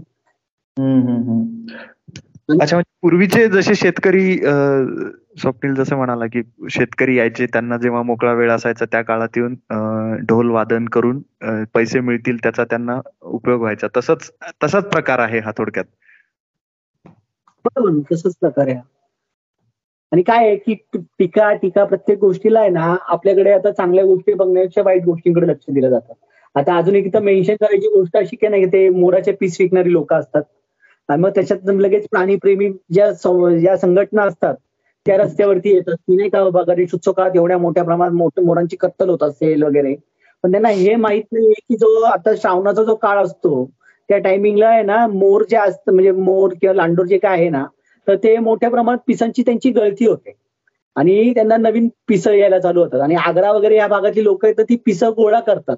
तर ते कुठं काय हत्या वगैरे नाही करत. म्हणजे आपण ज्ञान घेत नाही फक्त एखादी गोष्ट जी आहे ती मेन्शन करायची त्याच्यावर चर्चा करायची याच गोष्टी आपल्याकडे चालतात. म्हणजे त्यामागचं जी काही चॅनलाइज होतीये तुमची इकॉनॉमी आणि ओव्हरऑलच जी काही एनर्जी मिळते त्यातनं सगळ्यांनाच. एक एक मुद्दा मला वाटतं शुभंकरनीच मांडला का? मला आठवत नाही नेमकी बोलता बोलता की जे फ्रस्ट्रेशन असतं लोकांचं आणि जे टिळकांनी सुद्धा ती एनर्जी त्यावेळेस चॅनलाइजच केली होती ना की विचार करतोय मी की तुम्ही जेव्हा सांगताय ना हे की ते दहा दिवसामध्ये त्या मेळ्यांमधनं ते गीत ऐकून ते नाटक बघून किंवा आणखीन काही पोवाडे वगैरे ऐकून कसं असे चार्ज होऊन जात असतील सगळे दहा दिवसामध्ये. की जे काही दहा दिवसात त्यांना मिळालंय त्यातनं फुल एनर्जी घ्यायची आणि काहीतरी देश सेवा करायची वगैरे हे टिळकांचं जे विजन होतं ते अगदी परफेक्ट होतं. त्यामध्ये शंभर टक्के शंभर टक्के. विजनरीच म्हणायला लागतील. आणि आता आता जर बघितलं तर ते तिथे संपलं नाहीये की त्यानंतर त्यामध्ये इकॉनॉमी बूस्ट पण होतोय की आता दोन हजार कोटी म्हणजे किती झाले हे? आणि हे फक्त पुण्याचं सांगितलं त्यांनी. असं पूर्ण देशाचं काढलं तर नक्कीच कोणतरी अभ्यास केलाच असेल त्याविषयी तर फक्त त्यातलं बरोबर आहे. टीका न करता त्याला कसं ऍक्सेप्ट करून त्यातल्या गोष्टी दूर कशा करता येतील ते बघायला हवं. मी मी टिळकांच्या लेखाचा उल्लेख त्याच्यासाठीच मुळात केला होता की जर जर आपल्या एखाद्या परंपरेमध्ये किंवा आपल्या एखाद्या उत्सवामध्ये काही गोष्टी चुकीच्या असतील तर त्या तेवढ्या पुरत्या स्वीकारून त्यात बदल करणं ही शक्य असतं. आपलाही प्रॉब्लेम असा होतो की एकतर आपण असं हे अनेकदा असा विचार करतो की ते तसं नाहीये किंवा तसं असणं गरजेचं आहे ते आपल्याला बदलू शकत नाही. तर तसं नाहीये. मुळातच आपला धर्म किंवा आपली परंपरा ही फ्लेक्झिबल आहे पहिल्यापासून. अगदी. आपण आपण ज्या साच्यामध्ये जशी बसू तशी ती बसते त्याच्यामुळेच ती इतक्या वेळ टिकलेली आणि वाढलेली आहे. याचा फायदा विरोधक असे उचलतात की हे बघा तुमच्या तुमच्या उत्सवामध्ये तुमच्या परंपरेमध्ये ही अशी एक छोटीशी चूक आहे. याचा अर्थ तुमचा संपूर्ण उत्सवच आता गरजेचा नाहीये आणि तो चुकीचा आहे. बंद करा. नाही हे तर नक्कीच दोघांनाही नाही ना? मध्ये कुठेतरी एक सुवर्ण मध्य साधला पाहिजे जो टिळकांनी त्यावेळी साधला होता. आणि त्यावर अवास्तव टीका नका करू. त्याचं ते स्वप्नील बरोबर बोलला की त्यामागचं कारण जाणून घ्या ना की वाटलं काहीतरी आणि उचलली जीभ लावली टाळ्याला असं नको व्हायला की. एक्झॅक्टली एक्झॅक्टली तिथे चूक आहे तिथे चूक आहे पण सगळं चूक आहे हे म्हणणं म्हणजे हा अतिरेक झाला. बरोबर बरोबर. त्यामुळे की त्यांना द्रष्ट राजकारणी का म्हणतात त्याच्यामुळेच ओळखायचे ना. देशाच्या आर्थिक धोरणाचा उच्चार हा टिळकनेच केला होता. होय. ते मात्र आहे. स्वप्नील मला एक असं विचारायचं की पुण्यामधले जे काही मंडळ आहेत ते इतक्या वर्षांपासून आहेत आणि त्यांनी खूप छान कामं सुद्धा केलेली आहेत. अशी खूप उदाहरणं तुझ्याकडे असतील त्यांची. तर जेव्हा त्यांच्या असं लक्षात आलं की प्रदूषण होतंय किंवा मध्ये काही वर्षांपूर्वी अशी चर्चा असायची की पाणी प्रदूषण वगैरे वगैरे वगैरे तर हे टाळण्यासाठी सगळ्यांनी काही प्रयत्न केले आहेत का? पुण्यातली मंडळ काम करताय श्रीमंत दगडूशेठ हलवाई गणपती मंडळाच्या माध्यमातून जे खडकवासलं धरण आहे तर विविध मंडळांची मदत घेऊन त्याचा गाळ काढण्यात आला. आणि पुणेकरांना साधारण एक ते दीड महिन्याचा अधिक तर पाणी साठा त्यातनं मिळतो. आणि आता ते जे काय आपण स्पीकरबद्दल वगैरे बोलतोय तर दगडूशेठ गणपतीच्या माध्यमातून ज्या स्पर्धा वगैरे होतात तर त्याच्यातच एक अशी स्पर्धा त्यांनी घेतली होती की जे काही टिळ म्हणजे याचे स्पीकरचे वगैरे जे काही वापर करणार नाहीत. तर त्यांना एक आर्थिक बक्षीस त्यांनी देऊन एक मोटिवेशन द्यायला चालू केलं होतं. तर त्यातनं सुद्धा बरे की स्पीकरची वगैरे जी काय आहे ती स्पर्धा कमी झाली. त्याच्यानंतर जसं मुंबईमध्ये तुमच्या समुद्रामध्ये गणपतीचं विसर्जन करतात तसं पुण्यामध्ये आमच्या मुळामुठा नदीमध्ये ते विसर्जन होत नाही. इथे वेगवेगळे हौद असतात आणि त्या हौदामध्ये त्याचं विसर्जन होतं. आणि आमची मूळ मूर्ती जी असते तर उत्सव मूर्ती जी असते ती कायम एकशे म्हणजे आता साधारण पुण्यामध्ये अशा काय काय मूर्ती त्या एकशे बत्तीस वर्ष जुन्या आहेत अशी श्रीमंत भाऊसाहेब रंगारींची. तर पण एक आमची जी काय पूजेची मूर्ती असते ना छोटी तिचंच विसर्जन होतं. आणि त्या पण बऱ्यापैकी शाडूच्या असतात. आणि त्याचाच एक भाग म्हणून मागच्या म्हणजे कोविडच्या टायमिंगमध्ये अंकुर गणेश नावाची कन्सेप्ट पुण्यातल्या गणेश उत्सव मंडळांनी चालू केली होती. की त्याच्यामध्ये स्वतःच्या मंडळां म्हणजे मंडळांच्याच लोकांनी गणपती घडवले. आणि त्याच्यामध्ये छोटेसे सीड्स बॉल सीड बॉल जे आहेत किंवा गणपती पण शमी म्हणतो. शमीचं झाड गणपतीचं खूप म्हणजे आवडतं आहे तर त्याचे सीड्स त्याच्यामध्ये टाकल्या होत्या. आणि त्याचं विसर्जन झालं. तर अशा प्रकारच्या वेगवेगळ्या मुवमेंट पुण्यामध्ये चालू असतात. सगळ्यात पुण्यामध्ये आता जर सांगायची मोठी गोष्ट तर आपण नेहमी नैवेद्यामध्ये ऐकतो मोदकाचा नैवेद्य आहे पुरणपोळीचं नैवेद्य आहे. पण पुण्यामध्ये यावेळेस पाच हजार पुस्तकांचा महानैवेद्य दाखवला गेला. साधारण चार चाळीस जी काही पुण्यातली मंडळ आहेत जय गणेश व्यासपीठच्या माध्यमातून जी चालतात जी वर्षभर काम करतात त्यांनी पुस्तकांचं जे काय आहे ना ते नैवेद्य दाखवला. आणि ती जी काही पुस्तक आहे जी पुण्यातले म्हणजे दुर्गम भाग आहेत मुळशी त्याच्यानंतर वाई वगैरे या भागामधले तर ना इथं ती पुस्तकं पाठवली जातात. अशा प्रकारच्या वेगळ्या गोष्टी पुण्यामध्ये चांगल्या चालू असतात. आणि याचं वाटतं महत्वाचं की ह्या गोष्टी समोर यायला हव्यात की जे लोक सतत टीका करत असतात त्यांना हे कळायला पाहिजे की याकडे पण तुम्ही पहा. की त्यांचं सगळंच तसं नाहीये त्यामध्ये कितीतरी आता हे गाळाचं उदाहरण खूप महत्वाचं आहे की पुणे शहराला दोन महिने जर पाणी एक्स्ट्राचं मिळत असेल केवळ गाळ काढण्यामुळे कोणतरी पुढाकार घेत आहे तर याच्यासाठी कौतुक व्हायलाच पाहिजे त्यांचं. आता दरवेळेस पुण्याच्या गणेश उत्सवाच्या मिरवणुकीवरनं म्हणजे दगडूशेठची मिरवणूक आहे ती उशिरापर्यंत चालते.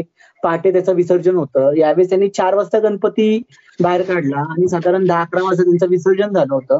जसं पुण्यात नक्कीच पुण्यातले गणेश उत्सव मंडळ विचार करतात कुठल्याही गोष्टीचा की याच्यामध्ये कशी सुधारणा झाली पाहिजे. आता हे जे काय स्पीकरचा जो काही विषय झालाय ना तर मी शंभर टक्के तुम्हाला सांगतो. मी तेरा वर्षाचा अभ्यास करतोय. पुढच्या गणेश उत्सवामध्ये याचा परिणाम नक्की दिसेल. मंडळ त्याच्यामध्ये मोठी सुधारणा करतील. नक्कीच नक्कीच. तेच होईल. आणि आता मिरवणुका ज्या आहेत म्हणजे त्या कदाचित विसर्जनाच्या असतील किंवा ज्या दिवशी प्रतिष्ठापना होते त्या दिवशीच्या असतील. त्यामध्ये बऱ्याचदा अशा घटना काहीतरी कानावर येते की काहीतरी झालं वगैरे. शुभंकर काही सांगू शकेल का? की अशा त्यावेळेस पण कारण हे करण्यासाठी परत एकदा टिळकांचं दृष्टीपणच आपल्याला कळेल त्यामध्ये. अशा काही घटना झाल्या होत्या का? की ज्याला गालबोट म्हणतो आपण कधी कधी लागलं एखाद्या उत्सवाला. आणि त्यांनी बरोबर बरोबर. सुरुवातीला झाल्या होत्या तशा. दारूवालाच्या पुलावर जे दंगा भडकला होता तो तो तो एक सगळ्यात मोठं उदाहरण घेतलं जातं. पण गंमत अशी आहे की याच्यामुळे उत्सवाला किंवा त्या मिरवणुकीला गालबोट लागतं याच्यावर माझा स्वतःचा विश्वास नाहीये. कसं आहे त्यावेळेला हे एक नवीन काहीतरी तो उपक्रम होता आणि सगळे हिंदू लोक एकत्र येऊन ते साजरा करत होते त्यांना विरोध होणं अगदी साहजिक होतं. त्या त्या विरोधाची कल्पना टिळकांना आधीपासून असणार शंभर टक्के. जेव्हा दारूवालाच्या पुलाची घटना घडली तर त्या त्या घटनेनंतरचे जे गणेशोत्सव आहेत त्या प्रत्येक गणेशोत्सवामध्ये लोकमान्यांनी आवर्जून की पोलिसांची भिस्त आहे का नाही पोलिसां पोलिसांचं तिथे लक्ष आहे का नाही आणि सरकार लक्ष देत आहे का नाही संरक्षण किती देत आहे वगैरे याकडे टिळकांचं कायम लक्ष असायचं आणि ते त्यांच्या लेखांमध्ये त्याचा उल्लेख करायचे. एका लेखामध्ये तर असाही उल्लेख केलेला आहे की यावर्षी खूप चांगली सुरक्षा व्यवस्था ठेवली होती सरकारने. समजा हीच त्यावेळेला ठेवली असती तर कदाचित दारूवाल्याच्या पुलावर घटना घडली नसती. अच्छा. पण ह्या अशा गोष्टींमुळे किंवा अशा प्रकारामुळे मुळात तुमच्या उत्सवाला गालबोट लागतं हे त्यावेळीही कोणी मनामध्ये आणलं असेल असं मला वाटत नाही. किंवा एखादी घटना घडली असेल तर ती लगेच त्यामध्ये सुधारणा करून उत्सव वाढता. राहिला मुळात कसं आहे ना की आता हे समजा घ्यायचं दंगा हा समजा घेतला तर बा आम्ही मिरवणूक काढली त्याच्यामुळे दंगा झाला. मग आपण एक काम करूयात का आपण मिरवणूकच बंद करून टाकू. हा त्याच्यावर मार्ग नाही ना. अनेकदा अनेकदा अशा घटना घडतात आधी म्हणजे एस्पेशली आधीचं समजा उदाहरण घेतलं तर अशा घटना घडायच्या की ज्याला मुळात उत्सवाची किंवा त्या उत्सवामध्ये जमलेल्या लोकांची त्याच्यात चूक नाहीये. बाहेरच्या घटकांमुळे आणि बाहेरच्या परिस्थितीमुळे ते तसं कधीतरी व्हायचं. म्हणूनच मी जो उल्लेख केला वरती की दोन वाजेपर्यंत वाद्यांची परवानगी असूनही बारा वाजता वाद्य बंद केली आहेत मेळ्यांनी. अनेक ठिकाणी म्हणजे जाच जरी वाचला नियमांचा वाटला तरीही लोकांनी ते नियम मान्य केले ते नियम पाळलेले आहेत. कारण का? कारण समजा आधीसारखी घटना घडली तर पुढच्या वर्षीपासून आपल्याला तो उत्सव साजराही करता येत नव्हता. त्याच्यामुळे असं काहीतरी घडल्यावर अशी काहीतरी घटना घडल्यावर की ज्याच्यामुळे जी थोडीफार अशी नकारात्मक आहे त्या घटनेचा असा परिणाम कधी त्यावेळी होऊ दिला नाही की आपण पूर्ण बंदच करून टाकूयात. तो जो सिव्हिक सेन्स आहे तो लोकांनी तेव्हाच दाखवला की तेव्हाच दाखवला आणि स्वप्नील आता जे म्हणाले की पुढच्या वर्षी गणेश मंडळ स्वतः स्वतःच पुढाकार घेऊन याच्यामध्ये बदल करतील. त्याच्यावर शंभर टक्के माझा विश्वास आहे. कारण इतिहास साक्षी आहे त्या गोष्टीला. की त्या त्या वेळेला गणेश मंडळांनी त्या मेळ्यांनी गणेश मंडळांनीच स्वतःमध्ये ते बदल करून घेतलेले आहेत. मी पण सहमत आहे या वाक्याची. आणि कारण यावर्षी जो ओरडा झालेला आहे तो ठीक आहे. तो चूक बरोबर त्याचा आपण बोललो त्याविषयी. पण हा विश्वास मात्र नक्की आहे. आणि खूप जणांना तो वाटतोय की ठीक आहे झाली चुका होतात. त्यातूनच उत्सव मोठा होतो आणि तो पसरतो सगळीकडे. आणि आपण ह्यावेळेचा गणेशोत्सवात जे तुम्ही आता सगळेजण ऐकत असाल आमच्या इकडे सध्या कोयता गँग वगैरे या गोष्टी फेमस झालेल्या आहेत. मध्ये काय काय गोष्टी घडल्या. तर पोलिसांना उत्तेजन देणारे रथ होते यावेळेस. कोयता गँगला कसा विरोध करू आम्ही. पुणेतील नागरिक म्हणून त्याचे रथ होते. आता आमच्या इथला एक सागरे म्हणून आहे त्यांनी जो एक रथ बनवला होता तो तृतीय पंथ्यांचा रथ होता. तृतीयपंथी लोक ते ते त्या रथावरती स्वार होते. तर अशा प्रकारे ज्या काही वेगवेगळ्या चांगल्या गोष्टी घडतात तर त्याच्याबद्दल कोण नाही बोलत. त्या टायमिंगला मराठा केसरी किती निर्भीडपणे आपल्या भूमिका मांडत होते. तर आता हो. भूमिका माध्यमांनी कशा बदललेल्या आहेत त्याला ते दर्शवणारा सुद्धा रथ यावेळेस होता. तर या गोष्टी सुद्धा आपण लक्षात घेतल्या पाहिजेत ना. खरंय खरंय. म्हणजे थोडक्यात हा उत्सव याला कितीतरी अँगल तुमच्या दोघांच्या सांगण्यातून येत आहेत. म्हणजे फक्त ठीक आहे स्वातंत्र्यापूर्वीचा तो तो मुख्य अँगल होता की आपल्याला जनजागृती करायची आहे सगळ्यांना स्वातंत्र्यासाठी लढायला उद्युक्त करायचंय.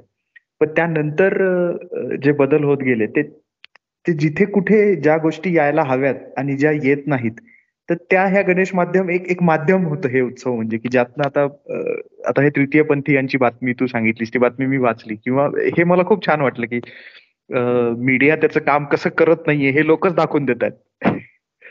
बरोबर. ते रिफ्लेक्शन पण होत आहेत की आजही तो तितकाच रिलेव्हंट वाटतो आपल्याला जो जो सव्वाशे वर्षांपूर्वी साधारणतः होता. बरोबर.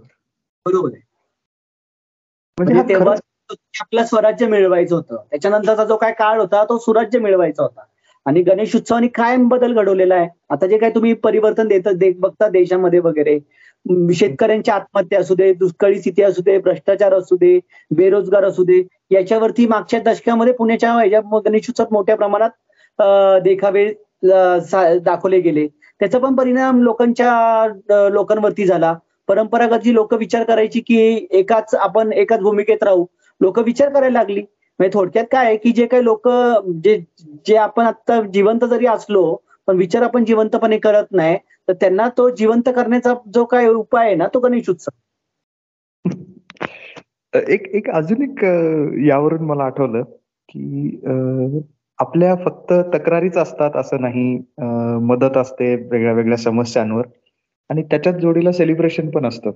म्हणजे सांगायचं झालं तर यावर्षी बहुतेक शहरांमध्ये गणेश मंडळांमध्ये चांद्रयानाचा देखावा होता. हो बरोबर. ते इतकं छान होतं ते खूप जणांनी काही तर घरगुती सुद्धा होते. जो व्हिडिओ बराच व्हायरल झाला होता की त्यांनी ते घरीच केलं ते सगळं दाखवणार. हो हो हो. तर कितीतरी लोकांनी ते सेलिब्रेशन सुद्धा केलं. म्हणजे की भारताच्या जे अचिव्हमेंट्स आहेत त्या पण लोक उत्साहाने दाखवतात आणि त्याच्याशी जोडल्या गेलेले आहेत लोक. त्यांना तो संधी मिळाली ना की त्यांचं म्हणणं मांडायची. बरोबर. अगदी अगदी. एकदा माध्यम म्हटलं की मग सगळ्याच भावनांचं माध्यम असतं ना? खरंच. आणि बा इथे. गंमत बघा म्हणजे हेच धर्माभिमान आणि म्हणजे स्वधर्माभिमान आणि स्वराष्ट्राभिमान हा जो मुद्दा आपण आधी मांडला या दोघांची संगत ह्या चांद्रयान मधूनही कशी होते बघा? की आहे गणपती उत्सव आणि सेलिब्रेशन म्हणा किंवा जे आनंद आहे तो आपल्या देशाने चंद्रावर पाऊल ठेवण्याचा आनंद यांचा संगम हा कसा आपल्याला दिसतो त्याच्यातून? आणि तो अगदी अभिमानाने दाखवलं जातं की बघा या बघा तुम्ही. एक्झॅक्टली एक्झॅक्टली त्याच्यामध्ये मेन्शन करायची गोष्ट आधी की आहे ना सहा साधारण सहा सात वर्षापूर्वी आहे ना जेव्हा आपलं पहिलं म्हणजे चंद्रयान मोहिमेबाबत भाष्य करणारं अं, जो देखावा आहे ना त्या तुळशीबाग जवळचं एक मंडळ आहे जे वैज्ञानिक देखावे नेहमी दाखवतात नातूवाडा वगैरे.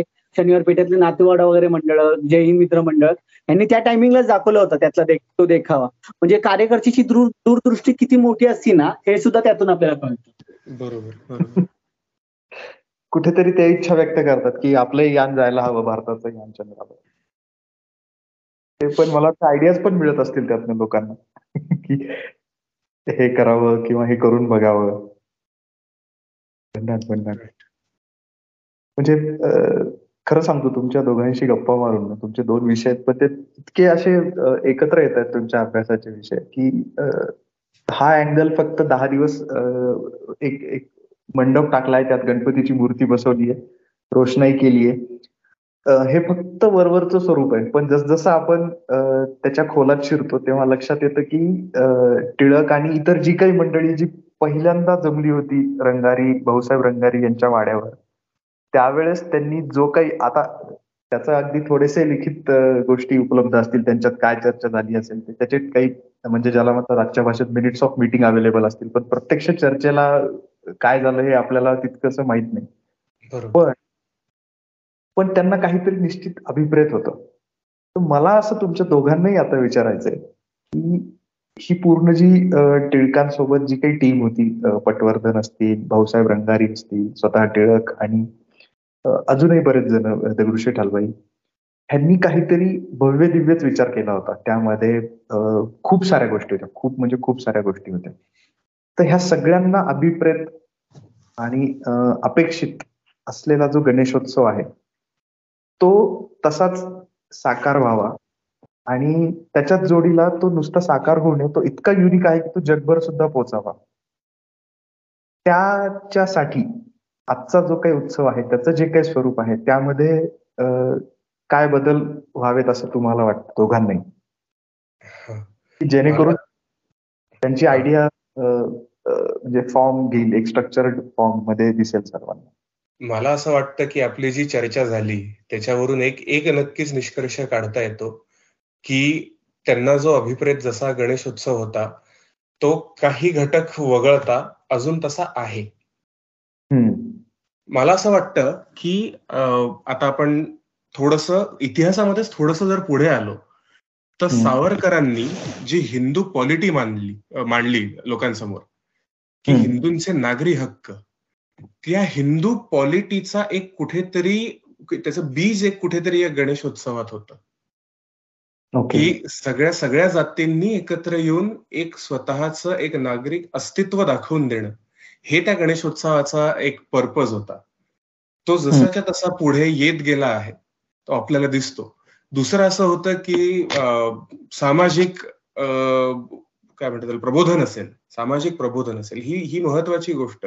राष्ट्राभिमान असेल ही अजून एक महत्वाची गोष्ट. त्या सगळ्या गोष्टी आज जसं वेगवेगळी उदाहरणं स्वप्नीलने दिली की पोलिसांचं एक देखावा असेल आपण हे केलं चंद्रयानाचा देखावा असेल या सगळ्यातून ते पुढे येत आहे. जर बदल आपण म्हणून चालू जर बदल कुठे हवा असेल तर तो ह्याच छोट्या छोट्या गोष्टींमध्ये की जिथे आपल्याला कदाचित आजूबाजूच्या असलेल्या समाजाचा काय म्हणतात समाजाची जाणीव किंवा समाजाचे विचार थोडाफार कुठेतरी कमी होत असेल तर तो सुधारायचा. पुढच्या वेळी अजून तो बदलायचा. उदाहरणार्थ आता पीओपीच्या मूर्ती आणि शाडू माती हे जे ट्रान्सफॉर्मेशनमध्ये झालं तेही आपण स्वतः केलं. हो. ते कोणी आपल्यावर लादलं नाही किंवा आपल्यावर त्याचा आपल्याला कायदेशीर कुठेही कारवाई करण्याची गरज लागली नाही ते आपण स्वतः बदल केले. तसेच हळूहळू एक एक करून बेबी स्टेप्सने ते बदल करत जायचे. आणि मग एक संपूर्णपणे असा मला वाटतं परफेक्ट हा आपल्याला शब्द वापरता असा परफेक्ट गणेशोत्सव आपल्यासमोर दिसू शकतो. आणि जर दुसरा मुद्दा की हा गणेशोत्सव ग्लोबल होण्यासाठी काय करता यावं तर मी हे पण सांगू इच्छितो की गणेशोत्सव ग्लोबल झालेला आहे. मी मी लंडनमध्ये असतो आणि मला इकडे जे मी हॉस्टेलमध्ये होतो मागच्या वर्षी तर हॉस्टेलमध्ये जवळपास पंधरा ते सोळा भारतीय मुलांचा आणि माझा आमचा एक ग्रुप झाला आमचा एक समूह झाला. आम्ही सगळ्यांनी यावेळी अगदी आवर्जून ठरवलं होतं की गणपती बसवायचा म्हणजे बसवायचाच. आणि तसा आम्ही बसवलेला आहे. आता आपल्या देशापासून इतकं दूर येऊन आमच्यासारख्या लोकांच्या मनामध्ये जर ही आत्मीयता अजून हे रूट जर अजूनही पकड ठेवून असतील की गणपती आपला आहे उत्सव आपला आहे आपला देश जरी सध्या वेगळा जरी असला तरी आपण तो तसाच ठेवला पाहिजे. तर मला वाटतं गणेशोत्सव हा मुळातच ग्लोबल झालेला आहे. आणि आय अज्युम त्यामध्ये सगळे महाराष्ट्रीयन नसतील तुझ्या ग्रुपमध्ये सगळे नाहीत सगळे नाहीत. म्हणजे बहुशी जरी महाराष्ट्रीय असले तरी सगळे नाहीत. जे परप्रांतीय आहेत त्यांनीही अगदी भक्तिभावाने येऊन ते नमस्कार करून गेलेले आणि तो स्वतः सांगितलंस की तो टोकियो मध्ये सव्वाशे वर्षापूर्वीच ग्लोबल झाला होता तो. अगदी अगदी अगदी अगदी. शंभर टक्के. आणि जे आपण म्हणतो की काय बदल व्हायला हवेत तर सगळ्यात महत्वाची गोष्ट आहे ना की आपण आपण कायम भावनिक गोष्टींवरतीच काम करतो. जे काय आता वाद वगैरे आपण बोललो त्या सगळ्या भावनिक गोष्टींवरती काही लोक ते करतात. अशा ज्या काही गोष्टी असतात तर त्याच्यावरती आपलं लक्ष राहिलं पाहिजे सगळ्यात महत्वाची गोष्ट. म्हणजे आता आपण जे काही पारतंत्र्याबद्दलचं मी तुम्हाला सांग म्हणजे आपण बोलतोय बघापासून की ही चळवळ वगैरे उभी झाली. पण हे पारतंत्र्य व्हायच्या आधीच पुण्यामधले गणेश मंदिर आहे त्रिशूण गणपती. तर तिथं दोन शिल्प आपल्याला बघायला मिळतात. गेंड्याच्या साखळदंडाचे जेरबंद करणारे बंदूकधारी इंग्रज अधिकारी आहेत. अठरा सतराशे सत्तावन्न साली जी प्लासीची लढाई झाली आणि इंग्रजांनी आसाम आणि बंगाल जिंकला तर हो. त्याचे संकेत देणारी ती इमेज होती. आणि तेव्हाच्याच जर लोकांना ते लक्षात आलं असतं की बाबा तिकडचे कारागीर आले आणि त्यांनी हे मंदिर बांधलं आणि त्यांनी हे कार तिथं साकारलं तर बाबा तेव्हाच बाप्पानी आपल्याला दाखवलं होतं की आपल्याकडे आहे ना किती मोठी गोष्ट येणार आहे आणि तुम्ही सावध व्हा.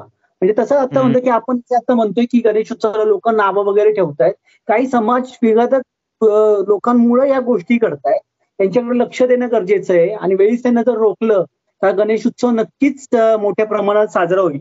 अजून एक मेन्शन करायची गोष्ट की श्रीमंत दगडूशेठ हलवाई गणपतीला आता आपल्या देशाचे पंतप्रधान नरेंद्र मोदी येऊन गेले. आणि त्यांनी हो. भारत म्हणजे जागतिक लेवलला म्हणजे विश्व आपण म्हणूया विश्वगुरु ही संकल्पना इथं मांडली. तर त्यांनी ती मंडळांच्या पुढेच का मांडली याचा पण आपण विचार करायला पाहिजे. साधारण पुण्यामध्ये आता तीन हजार मंडळ आहेत आणि जर महाराष्ट्राचा जर विचार केला तर साधारण आपण पकडू सात साडेसात हजार मंडळं असतील. तर या सात साडेसात हजार मंडळामधल्या जर प्रत्येक मंडळामध्ये दहा लोकांनी जर फक्त देशाचा विचार करून जरी काम करायला चालू केलं ना तर एवढ्या मोठ्या प्रमाणात ती संख्या तयार होईल आणि विश्वगुरु नक्कीच भारत बनेल. तर त्या हिशोबाने त्यांनी पुण्यामध्ये बीज रोवलं आणि कुठल्या पण गोष्टी कुठली पण चळवळ म्हणजे लोकमान्य टिळकांनी स्वातंत्र्याची चळवळीचं बीज पुण्यामध्ये रोवलं. गणेश उत्सवाचं जे काही बीज आहे ते पुण्यामध्ये रोवलं गेलं. अशा वेगवेगळ्या चळवळी आहेत की त्या यांना यशस्वी होण्यासाठी त्याचं बीज पुण्यामध्ये रोवलं गेलं. कदाचित म्हणूनच पंतप्रधानांनी पुण्यामध्ये येऊन विश्वगुरूची जी काही संकल्पना आहे ती जगापुढे मांडली. तर नक्कीच आपण त्याच्यामध्ये यशस्वी होऊ. आणि त्याच्यामध्ये गणेश उत्सव हे नक्कीच एक खूप मोठं माध्यम असेल. जो काही कार्यकर्ता आहे त्याचं जे काही मॅनेजमेंट आहे त्याचं जी काही काम करायची ताकद आहे ते नक्कीच आपल्याला त्या जे काय जे काय आपल्याला अचीव्ह करायचंय तिथपर्यंत आपण त्याला नक्कीच घेऊन जाऊ. बरोबर. शंभर टक्के. मला एक एका गोष्टीचं स्वप्नील म्हणाला ते खरंच खूप अगदी अगदी योग्य आहे त्यामध्ये असहमती असायचं काहीच कारण नाही.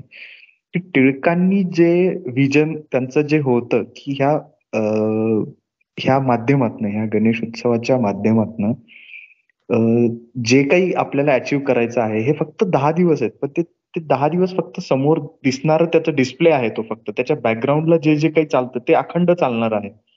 आणि ते आजही इतक्या वर्षांनंतरही त्याचा रिलेव्हन्स कमी झालेला नाहीये. उलटा तो जास्त रिलेव्हंट वाटतो आपल्याला. अगदी अगदी. असं नाही की खूप जणांना म्हणजे अशी चर्चा दरवर्षी ऐकायला येते खरं सांगायचं तर की झालं ना आता काय स्वातंत्र्यासाठी केलं होतं टिळकांनी आता काय त्याचं पाहिजे? पण आता जसं स्वप्नील जे बोलला की आपल्याला ते स्वप्न दाखवणं धोक्याची सूचना पण मिळालीच होती जशी त्या गणपती मंदिरावरती शिल्प होतं. किंवा तेव्हाच दाखवलं की हे शत्रू आहेत यांच्याकडे बघा हे बाकीच्या गोष्टी तर आहेतच त्या आपण त्याच्यावर काम करतो. पण आता सुद्धा ते जास्त योग्य वाटते की हा हा एक आपल्याकडे प्लॅटफॉर्म ऑलरेडी दिलेला आहे. तो खूप छान डेव्हलप झालेला आहे इतक्या वर्षांमध्ये. तर ते कोणीच नाकारू शकणार नाही. बरोबर. खरंच सांगतो ना मी हे गेल्या काही दिवसांमध्ये जे काही निगेटिव्ह जे काही ऐकायला येत होतं त्याविषयी थोडस थोडस काय खूप मनातून वाईट वाटतं की जो आपण पण सगळ्यांनी आपला गणेशोत्सव पाहिलेला आहे तो अनुभवलेला आहे त्यात प्रत्यक्ष सहभाग घेऊन कुठली ना कुठलं काम पण केलेलं आहे. पण हे सगळं ऐकत असताना मनातून अगदी खूप खोलवर वाईट वाटत होतं. पण आता जेव्हा तुमच्याशी बोललोय मी किंवा आपल्या ज्या काही छान गप्पा झाल्यात त्यातनं कळाले की ठीक आहे ही काही आजच घडणारी गोष्ट नाहीये की ज्याच्या विरुद्ध आरडाओरडा करतायत लोक. टिळकांनी सुरुवात केली म्हणजे कल्पना मांडली तेव्हापासून विरोध चालू आहे या गोष्टीला. पण त्या सगळ्यांना अ, सोबत घेऊन असं नाही की त्यांना पूर्ण डावलून त्या सगळ्यांना सोबत घेऊन त्यांचं म्हणणं ऐकून आणि त्यावर योग्य त्या उपाययोजना करून हा उत्सव जगभर ऑलरेडी पोहोचलेला आहे. आणि त्यामुळे ह्या गोष्टींकडे जसं घाबरण्याचं कारण नाहीये तसंच दुर्लक्ष करायची पण त्याची नक्कीच गरज नाहीये. फक्त त्याच्यावर योग्य ती चर्चा करून पुढे हा उत्सव न्यायला हवा आणि ही आपली जबाबदारी आहे तुमची सर्वांची माझी सुद्धा. अगदी अगदी. त्यामुळे तुम्ही इथे आलात दोघही जण आणि खूप प्रॉडक्टिव्ह मी नक्की म्हणेन की हे प्रॉडक्टिव्ह आहे. ह्या गप्पा ज्या आहेत ना जे कोणी ऐकतील ना त्यांनाही हे हे मुद्दे मान्य होतील. आणि तुम्ही त्यातनं एक खरंच खूप छान असं एक पॉझिटिव्ह नोटवर आपण इथे थांबू शकतो की ओके. जे आहे ते आहे पण ते नक्कीच सुधरेल आणि येत्या काही वर्षांमध्ये ह्या तक्रारी नसतील. शंभर टक्के शंभर टक्के. शंभर टक्के. तुमच्या दोघांचेही खूप खूप आभार. इथे आलात. बोलवलं त्याच्यासाठी खूप खूप आभार. अमोल चला आपण एकदा ह्या जे काही आपल्या गप्पांचा हा एपिसोड आहे त्याची सुरुवात आपल्या छान गणपती बाप्पा मोर्या मंगलमूर्ती. मोर्या धन्यवाद. धन्यवाद.